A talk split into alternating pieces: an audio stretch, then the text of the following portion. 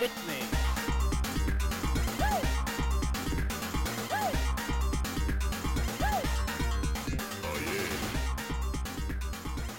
Hey there, video game fans. I'm Ben Bertoli, and this is Memory Card. Uh, We want to thank our patrons, everyone who supports the show, for allowing us to do some bonus content. Today, I am bringing you a special guest who has never been on the show before. We have the pleasure of having Drew Maniscalco here, the creator of a fun little beat 'em up that you might know of named Ninja Baseball Batman. How are you, Drew? How are you doing? Ben, thank you uh, for having me. I'm doing fine, thank you. Yeah, I hope you're staying busy. Yeah, always busy, always busy. I'll be honest, and uh, I'll say that I, I wasn't aware of Ninja Baseball Batman until recently when I saw that someone posted about a Kickstarter for a new comic that's also based on the series. And I can't believe that it took me this long to find that game because, you know, it's so like wacky and colorful. The characters are so fun in like a cool 90s sort of way. So now I'm, I'm just kind of hoping I can get my hands on it sometime in the future. I'm not sure about that. I'm not sure that that will happen. Uh, I mean, anything's possible today for sure. Um, but I'm not surprised that you didn't hear about it. Uh, most of the world has never heard of it. Yeah, that's true. It's a little obscure, but it seems to definitely have its fans out there. Um, I've seen quite a few people on like forums and you know on social media raving about it, and you know I think a lot of people consider it one of those uh, hidden gems from the arcade era, especially you know the later arcade era. I'm really interested to hear how you came up with these characters. What What's your background on gaming? Did, were you into video games before you worked on them, or was that something that you kind of picked up along the way? Well, I started my video game career with actually Nintendo in Redmond, Washington. Oh, okay. Uh, in 1987, uh, right before the consumer business went crazy. And so I was with the coin op division and I was working for a gentleman by the name of Frank Ballou. hmm Uh, Frank was the sales manager. Uh, actually, he was with Atari many years ago. And so he had a really great history. And uh, we grew up as neighbors in New Jersey. And he had an opening. So he asked if I was interested. And so I flew out to Seattle, Washington, and I started working for Nintendo. Um, as the business started to shift from coin op to consumer at Nintendo, Frank decided to go and open his own company which was called Fabtek. And I went to work for Frank at Fabtek. So that was my intro to the business. And when I was at Fabtek, uh, we were approached by Irem, who wanted an Irem Japan, who wanted to open an office in Redmond, Washington. And uh, they came to Frank Ballou and, and said, Hey, do you know anybody who could set up this office for us? And Frank said, sure, Drew and I will do it. so we had Fabtek and we also had Irem uh, products. And one day I was reading about, uh, it was 1991, and I was reading about the box office hits of that time. And it was about how Batman, uh, Ninja Turtles were really dominating the box office. And I was just sitting there thinking, wow, you know, like, these fictional characters are creating all of this uh, success. Um, maybe maybe I should try to create my own character. Oh. And uh, so I grabbed a pencil and I started to draw. And the next thing I know, uh, you know, I had this character. The way I set it up then was I was looking at, okay, what do I need to create a character? hmm So I needed a weapon and I needed a costume right? hmm And so that's how I went about formulating my superhero. So the first thing that came to me was a baseball bat. There was a movie many years ago called Walking Tall, uh, which was a box office hit. It was a low budget movie, but it featured a sheriff who basically kept everybody in line with a, a large stick, but it looked like a baseball bat. hmm Okay. And so I figured, all right, well, you know, that will be my weapon. And this, he'll be able to defend himself and he'll be able to, you know, put a hurt on his enemies. And so I had the, the baseball bat. As I was sitting there, I was, okay, baseball bat. Who would use a baseball bat? A baseball player. hey, what a concept. So right, so now I have baseball player and a bat, and you know, and I knew that Japan was wild about baseball. Mm-hmm. So I figured, okay, I really have to kind of contour towards something that the programmers are going to like. So I had baseball and bat. Ninja happened to be a uh, very hot property at that time. It sounded cool. People were using it on everything. So I figured, okay, Ninja, baseball, he, you know, he's a baseball player. He uses a bat and he's a man. So Ninja Baseball Batman made sense to me. Yeah. Man, I can't believe that that that character came together and not necessarily so easily for you, but you know, it seems like the kind of thing that people would have as a thought and then they would just go, eh, you know, like what are the odds anyone's gonna, you know, want this or this is gonna take off? But the fact that you actually like got it to be put into production as a video game, that's like a, that's like my dream. I feel like the dream of many people. Ben, Ben, I have to, I, I have to tell you, it. Well, after the podcast, I'll send you my original drawing just as you said, I figured, okay, this is going nowhere, but I'm I'm going to take a shot. So I sent the fax to uh, Japan, and no one was more shocked than I was when I received the fax back stating, "Hey, the programmers love this. They want you to develop it." Wow. Yeah, no kidding. I was like, "Wow, this is like this is just crazy," you know? yeah. And so then that's when the development aspect of it really kind of kicked in. So, did you initially send them like an entire pitch document with ideas for bad guys and levels, or was it just a here's a basic outline and here's my main guy? Well, I did exactly that. I started out with the main guy, and then when they said to develop it, then I put together the storyline of uh, these thieves breaking into, or the enemies breaking into the Hall of Fame uh, and stealing these uh, items and then the adventure would be that Ninja Baseball Batman would have to travel cross country and pick up or retrieve the stolen items. Hmm. Now, I'm sure you've been asked this in the past. Was there any kind of like uh, worry that there was going to be legal problems with Batman? You know, there's a space in there, but Batman is very popular at the time.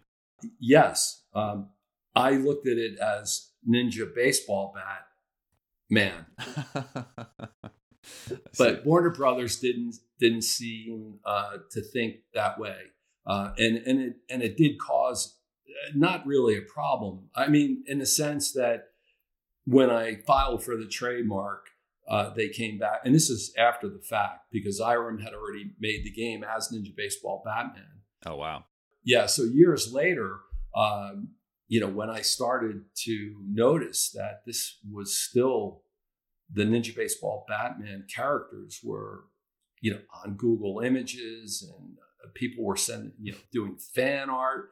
And, mm-hmm. and I'm, like, wow, this is like crazy, you know? So I, I had a, I figured, okay, well, I have to go and archive this stuff.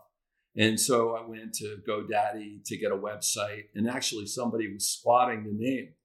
So I had to wait for them for it to expire. And then I was able to go and get the name Ninja Baseball Batman for my website. Now, the thing about Warner Brothers is, uh, just as you mentioned, it, it became problematic because obviously they're contending that there's confusion. If somebody were to just see Ninja Baseball Batman, they might think that it had something to do with Batman. And mm, and I, I totally get that. I, I, I do. I totally get it. Um, and I understand why they uh, opposed my uh, request to uh, trademark the name.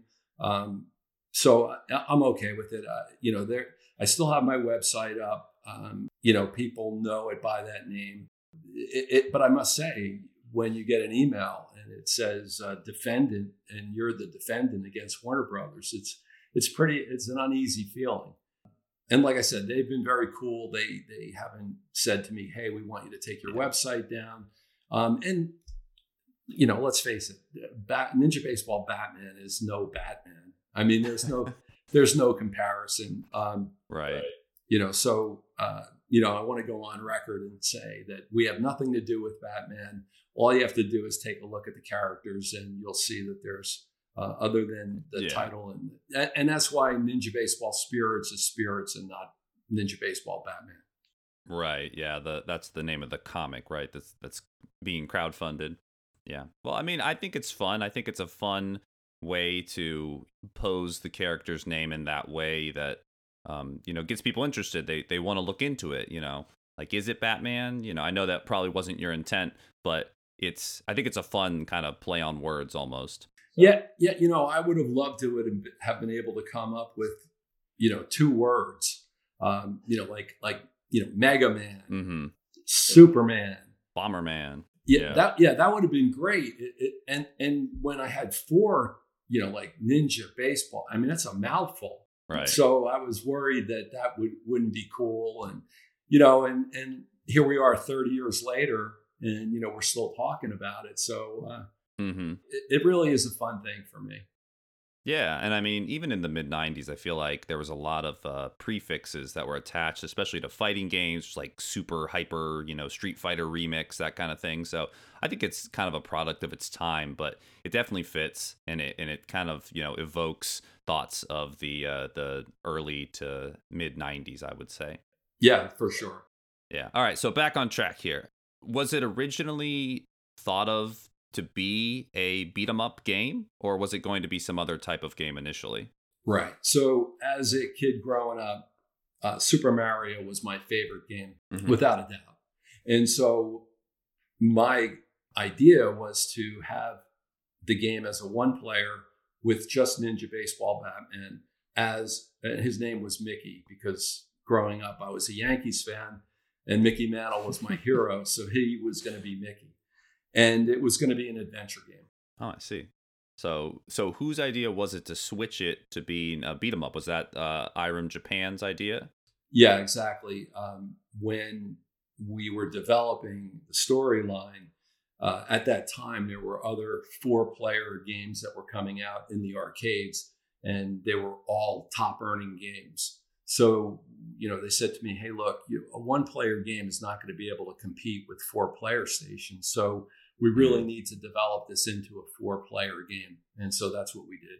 Very interesting. So you went from just the one player. Um, now there's four players, and you know I, I did a little digging before the interview, and they're all named after specific uh, actual real world baseball players. Correct? Yes. Jose, uh, Roger, Straw, and then one. I'm not sure. Ryno. Was Ryno? That's right. Yeah. So uh, that was a case of trying to make the content relatable to potential players.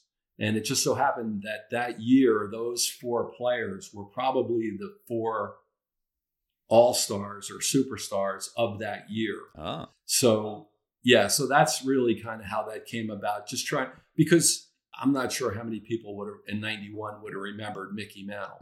So, again, I'm trying to be relatable to the potential customer hmm uh, who might play this game. And so that's why the characters were named the way they were gotcha. for the all stars or superstars of that year. So if those are the heroes, then who is the main antagonist? Who did you pit them up against in this in this original arcade game? Uh, his, well, it's actually Babe Ruth. Oh yeah. Yeah, yeah. The the story after they pick up all the uh, the souvenirs or the uh, relics, uh, they have a major battle at Yankee Stadium against uh, the ghost of Babe Ruth. Oh wow. Uh, that's how we get our way from the beginning to the end. Man, I, I gotta I have to put a spoiler tag on this for all the people out there. Yeah, it's pretty crazy, that's for sure. yeah, but that's good. That's good. I mean, I watched some footage of you know beating up like baseball robots and uh, you know all sorts of different environments and things like that. So when this game came out, how did it do? You know, on the Japanese market and the America market, you know, what was what was the general feeling that people had? Well, we we brought like 50 units into the United States. hmm And the way games work, they still work that way today. The games come in, they go out on test, and then based on the test results, we'll determine how many to order and how many sales will be made. Um, it just so happened that Ninja Baseball Batman was a total failure. Oh no. Yeah, total. I mean, terrible. You know, a lot of the fans love the fact that it's a, you know, they love the colors, they love the characters, they love the enemies. There's a lot to love about the game. The problem is they're not buying the game. The operator who puts the game in the location, he's looking at it from a business standpoint. Mm. So he's concerned about what's my return on investment for this game. And there was no return on investment because the earnings were so low in comparison to other four player games um, that the games were returned and ultimately, I, I, I want to say less than, I don't know, maybe less than 20 remained in the United States. The rest were either returned and you know shipped back to uh, Japan um, Mm. you know, but the game did have an audience uh, in Asia and um, Ah, you know, yeah, in China and uh, Korea actually, where Hmm. the game was somewhat popular. I mean, it sold collectively, it sold over a thousand units, and only fifty of those, or less than fifty, were sold in the United States. Hmm. So, do you think it was an issue of difficulty? Was it just something that most casual players walking into the arcade just couldn't get through enough of the game, and therefore they they gave up on it, despite its you know fun look and and cool characters? That, that's my theory. I, I really do believe uh, that the the game was very difficult to play. Um, and you, the other day we were talking about MAME. MAME for I'm sure you know. hmm The multiple arcade machine emulator. Yeah, yeah. So when you download the game, you can play nonstop forever for free. And so you're able to get through stage one, and now you can't wait to see what's in stage two. And when you're in the arcade and it's 1991 and you're a kid with like five bucks and you put a quarter in a game and you can't get through it after 75 cents, three plays, you say, you know what? I'm going to go and play something that I'm going to going to get a little bit more time and what's a better value to me as the customer. And I, I really Right. believe that it was very difficult uh, for the American player. Yeah, yeah. Well, I mean, it's too bad because a lot of those, uh, even especially the beat 'em ups, you know, like uh, Teenage Mutant Ninja Turtles, they brought that to the Super Nintendo. I think there was a Genesis version as well. That was a little bit different. It's too bad that um, they didn't decide to, you know, port it over to a, a home console where people could have unlimited lives and things like that. I'm sure that's something that you've thought about in the past as well. But was there any talk of that? Yeah, there was actually. I had a, a, a contract. Um, I was going to get 25 cents per cartridge. And so yeah, I was real excited about it. It's going to be great. Um, and then I received a letter. I received a letter from Irem uh, Japan that basically said, um, "Hey, um, I hate to break this to you, but we lost money on the original coin-op version, and we have no plans to go forward with a console release." Mm, and um, and then we set up a termination agreement where um, all of the rights to the characters were returned to me, oh, I see. and they still have the rights to the character for that particular game. So that was kind of our our parting. Um, you know, they paid me a royalty for the games that we did sell, and it was very amicable. And and and I would love to see it released uh, as a home console, even though I, I'm not going to benefit at all. But I think it would. Yeah. I would love to see it. Yeah. Well, I mean, the the Nintendo Switch has a lot of like arcade classics that get released um, in the eShop, and a lot of them I feel like kind of come out of uh, you know left field. I'm like, wow, I haven't thought about this game you know in a long time, and it, and and I don't think it had that big of an audience you know back in the day. So there's still hope, I guess. Um, is Irem is still like kicking, right? Or have they been bought by anybody? Or Yeah, you know, it's it's an interesting situation. Um, it's not the Irem, obviously, that that I was with 30 years ago, um, Mhm. and so they've changed quite a bit. Um, I, I believe right now they're doing uh, pachinko, video pachinko games, oh, so they're still in the game business. Um, I did uh, hear from uh, the comic guys, uh, Dave Cook and Steve Gregson, that Evercade just released an Irem's classic. So I believe oh you know, and that's why I say, you know, maybe, maybe it's possible, maybe something will happen, but I'm just not aware of it. They don't have to come to me and say, hey, we want to do this Right. You know, they they basically can do whatever they want. So, how did this uh, comic book come about? Did they approach you, or is this something that you went to them with? Right. So, uh, Dave Cook and Steve Gregson, uh, they're the the comic guys. They uh, Dave actually I had known for quite some time. We did an interview with Retro Gamer many years ago on Ninja Baseball Batman, and so he rang me up one day and he said, "Hey, um, uh, Steve and I would like to uh, do a comic based on the character." Uh, and I said, "Well, you know, that's great." I said, "The only problem, Dave, is that we can't use the Ninja Baseball Batman title." Mm. And so Steve and and, and Dave, um, they love the property so much that they said, "Okay, well, we'll we'll work around it." And so that's how the spirits came to be. Very, very cool. And at the time of recording, um, at least I think I checked it yesterday, the Kickstarter was very, very close to being yep. um, successfully funded. So um, yeah, definitely. If you're interested in you know retro video games, if you love ninja or baseballs or baseball bats, um, you should definitely check out this Kickstarter. Uh, the comic looks fantastic. I love that you you get a little bit more of a backstory on all the ninjas and uh, they they threw in some other characters, right? Some kind of cheerleader, cheer yeah, squad, or yeah, something like yeah. that. Yeah, we have quite a few surprises. Uh, introduction of some new characters, um, and the guys really, you know, we, you know, when I first started with this, I, I was at 1991. I was dreaming of comic books, T-shirts, you know, uh, cartoon. I mean, I was thinking all of that, and right you know, when I when I um, had the conversation with uh, Dave and Steve, their vision was for this to be more than the comic book, and mm-hmm. and you know, to your point, they really did a great job. I mean, I'm so proud of what they did. And one thing, Ben, I have to say, uh, throughout this whole Ninja Baseball Batman experience, it, it's not all me and you know all about me because all right all I did was create these characters. The guy, everything that the guys, the players review about the the game itself, that was all done by Irem.